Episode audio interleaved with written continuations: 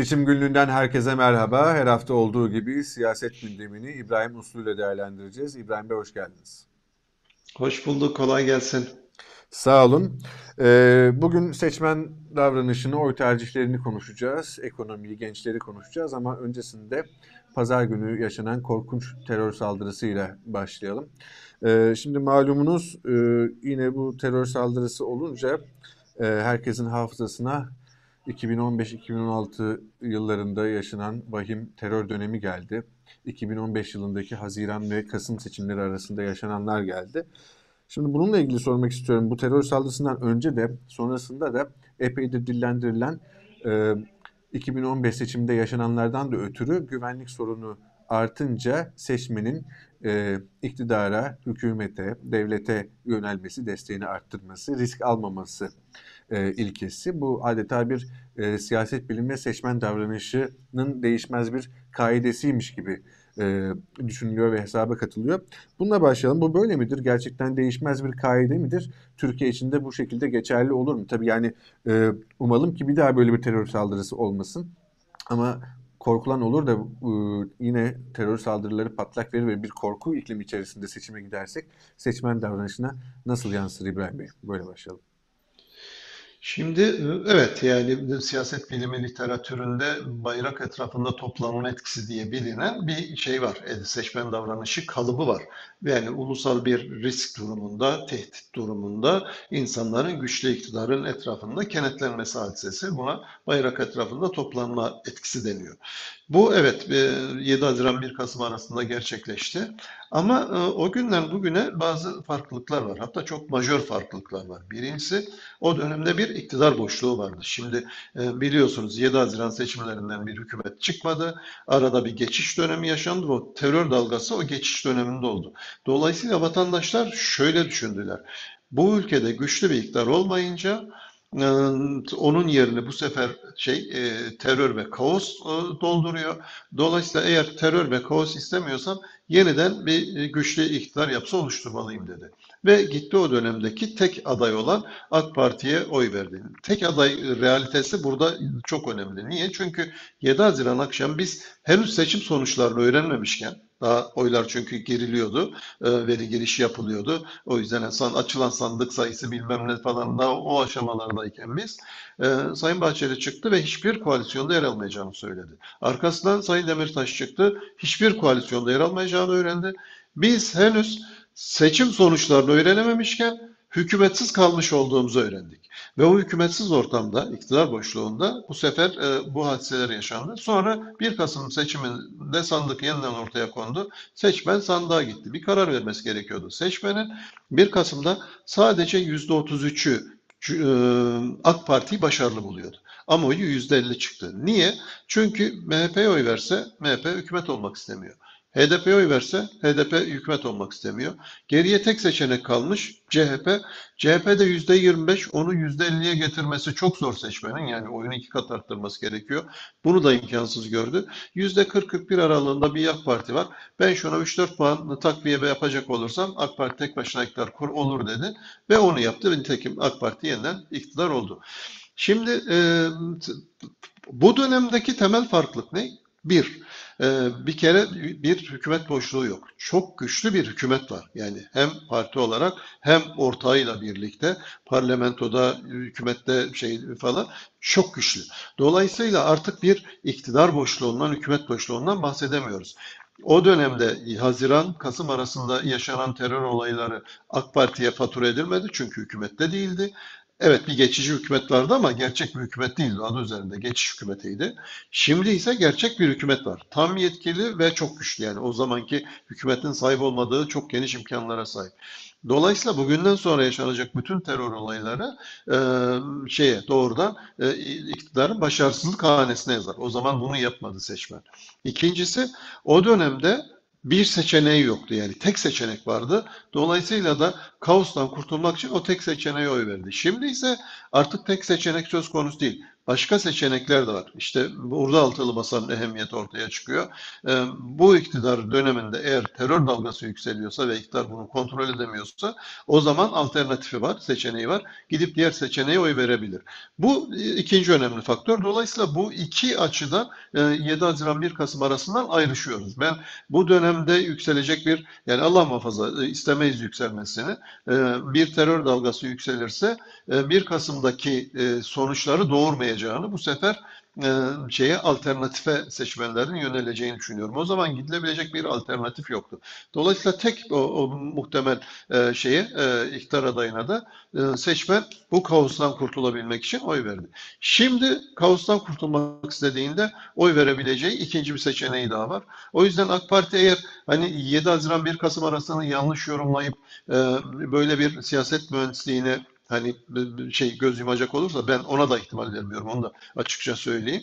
Ee, AK Parti bunu göze alamaz yani. Hiçbir iktidar bunu göze alamaz. Ülkesinin kana bulanmasını. Ee, şey öyle bir siyasal mühendislik bu artık siyasal mühendislik falan değil yani bu bir ihanet olur. Ee, AK Parti'nin de ben bunu yapacağını düşünmüyorum.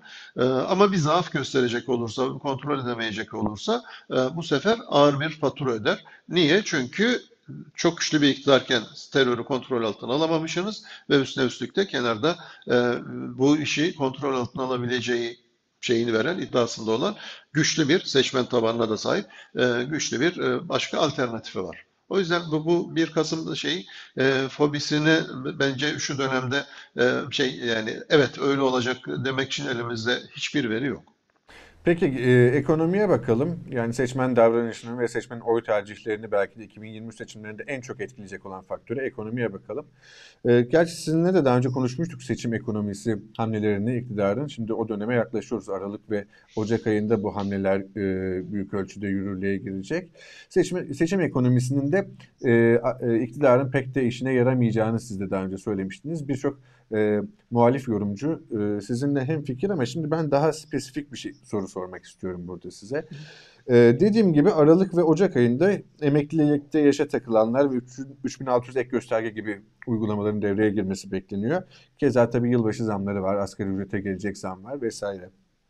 Evet, e, şu an Bir de şu iktidarın... sözleşmeli personelin kadroya geçirilmesi Evet. projesi de var. O da muhtemelen Evet, evet. geçecek. Ee, bütün bunların yanı sıra tabii işte e, e, makroekonomik dengeler bozuk olduğu için ve bu uygulamalar bunlara tesir etmeyeceği için enflasyonu e, indiremez, durduramaz ya da doları tutamaz diyor birçok ekonomist, e, ekonomi yorumcusu.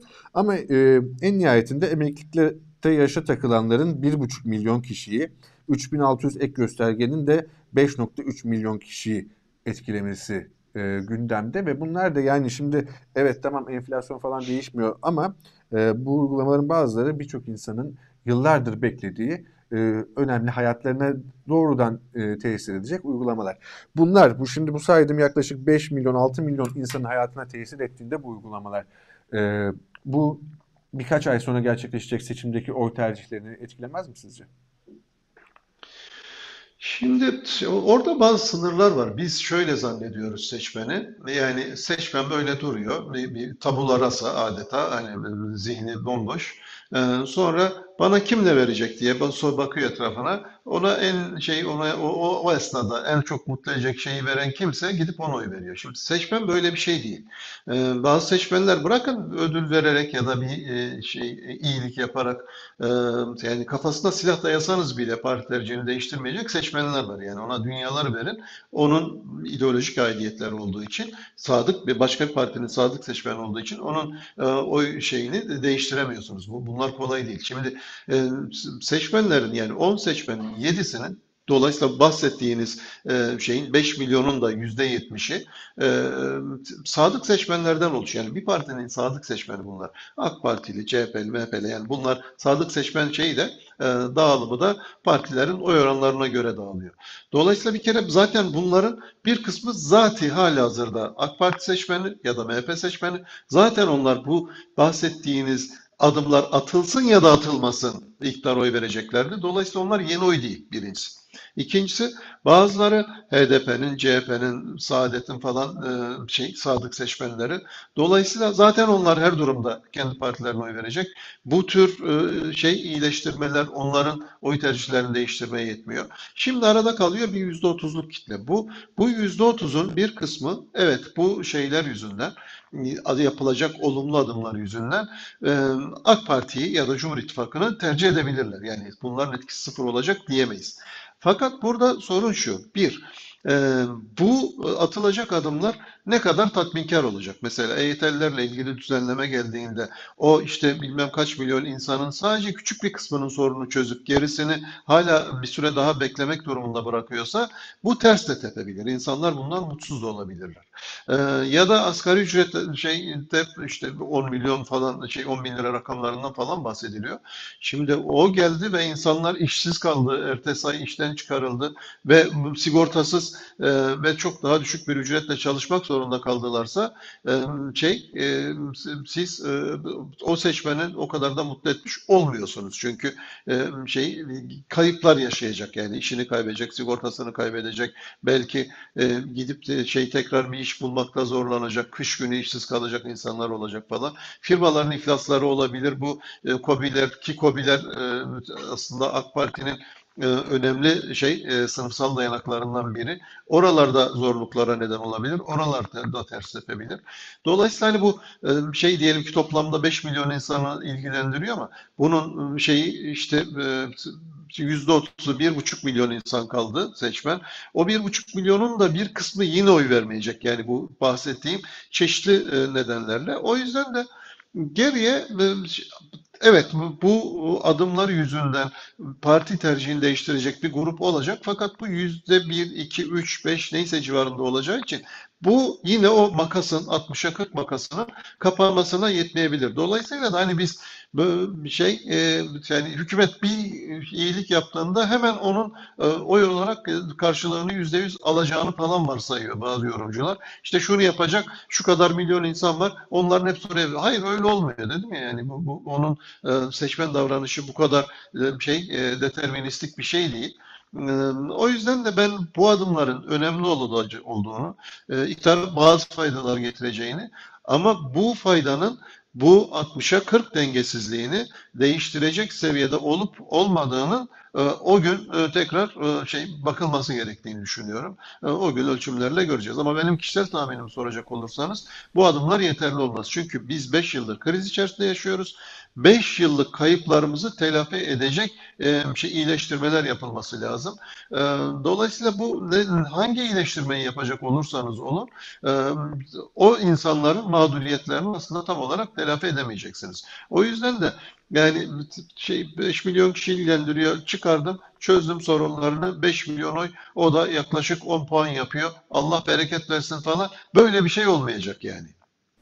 Peki o zaman şimdi zaten bahsettiğimiz bu ekonomik uygulamalar daha çok e, yaş ortalaması oldukça büyük bir yaş grubuna, seçmen grubuna e, hitap ediyor. Ama bir de seçimin en önemli belirleyicilerinden olacak gençler var. E, 18-25 arası 13 milyon genç oy kullanacak. Bunlardan 6 milyonu da ilk kez oy kullanacak. Oldukça yüksek rakamlar. E, şimdi burada e, Metropol araştırmanın e, en son araştırmasında bir veri var. Özel Sencer e, bunu paylaştı birkaç gün önce. Buna bir bakalım. Z kuşağının yaklaşık yarısını oluşturan ilk kez oy kullanacak seçmenlerin yaklaşık %25'i Millet İttifakı, %22'si Cumhur İttifakı'ndan yana görünüyor. Asıl önemli veri bu gençlerin yaklaşık üçte birinin kararsız olması. Bu kitleye ulaşabilen partiler avantajlı hale gelebilir diyor. Gerçekten de tabloya göre e, hiç oy kullanmamış yani ilk kez oy kullanacak seçmenin %31,9'u kararsız cevapsız protesto oy hanesinde gözüküyor. Şimdi e, size soracağım şey şu, bir, e, hem siyasi analist hem de kamuoyu araştırmacısı olarak şunu merak ediyorum. E, bu gençlerin mevcut siyasi aktörlere ve siyasi partilere güvenmediği, yeni bir arayış içerisinde, yeni bir dil, yeni bir söylem, yeni bir politika arayışı içerisinde olduğunu gösteriyor? İlk sorum bu. İkinci sorum da mevcut aktörlerin ister Cumhur İttifakı ister altılı masa olsun e, gençlere ulaşmakta yetersiz mi ya da ne yapabilirler gençlere ulaşmak için? Dünyada da Türkiye'de de bugüne kadar hiçbir parti bu genç kitlelere ulaşmayı başaramadı. Bir kere bunu açıkça koymak lazım. Sanki bu sadece yani hep bu gençler gidip ilk kez oy kullanacak gençler sandığa gidip oy veriyorlarmış da bu kez vermiyorlarmış gibi bazen değerlendiriliyor. Bu yanlış. Ee, ya da bunlar böyle yani şey e, aslında oy vermek için e, yanıp tutuşuyorlar da bu gençler. E, fakat bir türlü uygun bir parti bulamıyorlar falan diye düşünüyorsak o da yanlış. Şimdi ben mesela ilk oyumu 33 yaşında kullandım. O güne kadar sandığa gitmedim. Niye? Çünkü yani üstüne üstlük de benim yani o da yıllarda da değil siyasal bilgiler eğitimi, siyaset bilimi eğitimi almış lisans, yüksek lisans, doktora seviyesinde bir insanken bunu yaptım. Şimdi gençlerin yarısı bir kere sandığa gitmiyor. Bundan önce hep böyle oldu. Dünyada da böyle, bizde de böyle olacak. Bu gençleri mobilize edip sandığa götürmek kolay bir iş değil. Yani ne yaparsanız yapın olmuyor. Yani hakikaten bir genç için düşünüyorum 18-19 yaşında. Yani yapacak o kadar güzel şey varken niye siyasetle ilgilensin? Zaten o yaşta bir gencin siyasetle ilgilenmesi anormal olurdu. Ya da bizde %85 sandığa gitme oranı var. Aslında baktığınızda e, refah ve demokrasi sorunlarını çözmüş, çözmüş toplumlarda sandığa gitme oranları buralarda değil. Yani 60'lar, 65'ler bulduklarında bayram ediyorlar. Yani seçime sandığa gitme oranı yüksek olduğu. Niye gitsin ki? Zaten yani sistem kurulmuş, refah seviyesi yerinde, anayasal güvenceleri var, şey demokrasi e, kurumsallaşmış. Öyle olunca da kim gelirse gelsin benim hayatımı etkilemez ki diyor ve sandığa gitmiyor. Şimdi bizde siyaset her şeyi domine ettiği için ve yaşam standartlarımızı radikal bir biçimde etkileyebildiği için mecburen biz 24 saat siyaset düşünmek zorunda kalıyoruz. Ama gençler böyle değil. O yüzden de bir, bu gençlerin zaten yarısı ortalama şey, bundan önceki seçimlere baktığımızda ve dünyadaki e, örneklerine baktığımızda sandığa gitmeyecek. Dolayısıyla bu 3 milyon zaten 6 milyon 3 milyona otomatik olarak düşecek. E, o 3 milyonun bir kısmı annesi babası gibi bir oy kullanacak. E, dolayısıyla onlar da Türkiye ortalamasını etkilemeye şey etkilemeyecekler. Anasından babasından farklı eğilimlerde oy kullanabilecek geçmen, seçmen sayısı, genç sayısı olabildiğince azalıyor yani. Diyelim ki 1 milyona düşüyor. Şimdi o 1 milyon nasıl oy kullanırsa kullansın ortalamaları etkileyemiyor. Bundan önce yaşadığımız şey bu oldu. Şimdi sanki şöyle bir şeyden bahsediyoruz. Yani bundan o 20 sene önce bir bebek patlaması yaşandı Türkiye'de o bebek patlamasının çocukları büyüdüler şimdi, delikanlı oldular ve oy verecekler. Ve şimdi bunlar bütün ortalamalar değişti. Her sene, her seçimde daha doğrusu bu kadar genç oy kullanıyor zaten. Yani bizde doğurganlık oranları böyle şey zıplamıyor ki. Zaten uzun yıllardır yani virgülden sonraki değerlerin de ikinci basamağı değişiyor. Yani öyle çok şey bizim doğurganlık oranlarımız değişmiyor. Dolayısıyla da hani savaş gibi, büyük göçler gibi travmatik şeyler de yaşamıyordu Allah'a şükür. Her seçimde yaklaşık biraz önce sizin verdiğiniz rakamlara yakın genç oy kullanıyor zaten. Dolayısıyla da evet yani seçmen sayımız, nüfusumuz arttığı için seçmen sayımız da artıyor. Toplam seçmen sayısı artıyor. Ama orada da orantılar değişmiyor. Orantılar aynı kalıyor. O yüzden de yani bundan önce biz yani 2018'de, 2017'de, 2015'te, 2014'te hep bunlar seçim yılları ya da referandum yılları. Bu genç seçmenleri konuşmadık da niye bunu konuşuyoruz? Biraz pazarlama sektörü bunu push etti. Yani işte Z kuşağı bilmem ne falan filan. Evet yani Z kuşağı diye bir şey var. Ama her seçimde gençler var ve her seçimde bu yani bu rakamlar değişmiyor, oranlar da değişmiyor. Ee, ve biz onların e, şeyi e, yani Türkiye'deki siyasi dengeleri değiştirmediğini bundan önce biliyoruz. O yüzden hani siyasi gençler çok önemli, siyasi partiler bunu anlamıyor falan. İyi de tarih boyunca hep böyle oldu yani ve dünyada da hep böyle oluyor. Yani şimdi partiler neyle suçlayacağız ki? Bir de ne kadar iyi performans gösterirse göstersin. Hakikaten bu hafta sonra bir e, şeydeydim, e, çalıştaydaydım. Orada genç arkadaşlar vardı. Daha önce de temasımız olmuştu. Onlar da bunu soruyorlar ve ben bunları anlatınca gülüyorlar. Haklısınız hocam diyorlar. Vallahi yani sanki işimiz gücümüz yokmuş gibi. En politik olanlar onlar. Öyle bir siyasi tartışmanın e, şey onunla ilgi duyan ve oraya gelen çocuklar bunlar. Yani başka işiniz mi yok? Niye hafta sonu buradasınız yani? 18-20 yaşında bir insan siyaset niye konuşsun ki? Yapacağınız o kadar çok güzel iş var ki e, falan. Haklısınız hocam falan diyorlar. Hakikaten öyle. Ben ilk oyumu 33 yaşında kullandım. Yani kaç seçmen vardır ki 18'ini bekleyip ya da 21'ini bekleyip ilk oy kullanabileceği gün sandığa giden?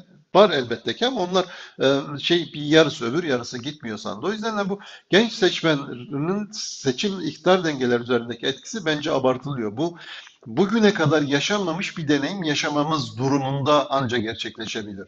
Ama böyle bir şey, bunu neyle sağlayacağız? Yani bir partinin bunu yapması falan çok zor. Yani bütün o gençlerin siyasal davranışını, bunca yıllık siyasal davranışını değiştirecek bir şey e, üretmesi lazım. Çok kolay bir şeyden bahsetmiyoruz. Bu biraz klişe. E, gençleri şey kazanmanız lazım. Gençleri kazanamıyorsunuz. Yani Öyle olmuyor yani. Dön, geri dönüp biraz şey uzun aralıklı bir analiz yaptığınızda e, bence her şeyin normal olduğunu şeyi görüyoruz. Bir anormal durum söz konusu değil yani. İbrahim Bey çok teşekkürler değerlendirmeleriniz için. Çok aydınlatıcı oldu. Sağ olun. Ben teşekkür ederim. Hoşçakalın. Hoşçakalın. Haftaya görüşmek üzere. İbrahim Uslu ile seçim gün, e, günlüğünde yine gündemi değerlendirdik. Önümüzdeki programda görüşmek üzere.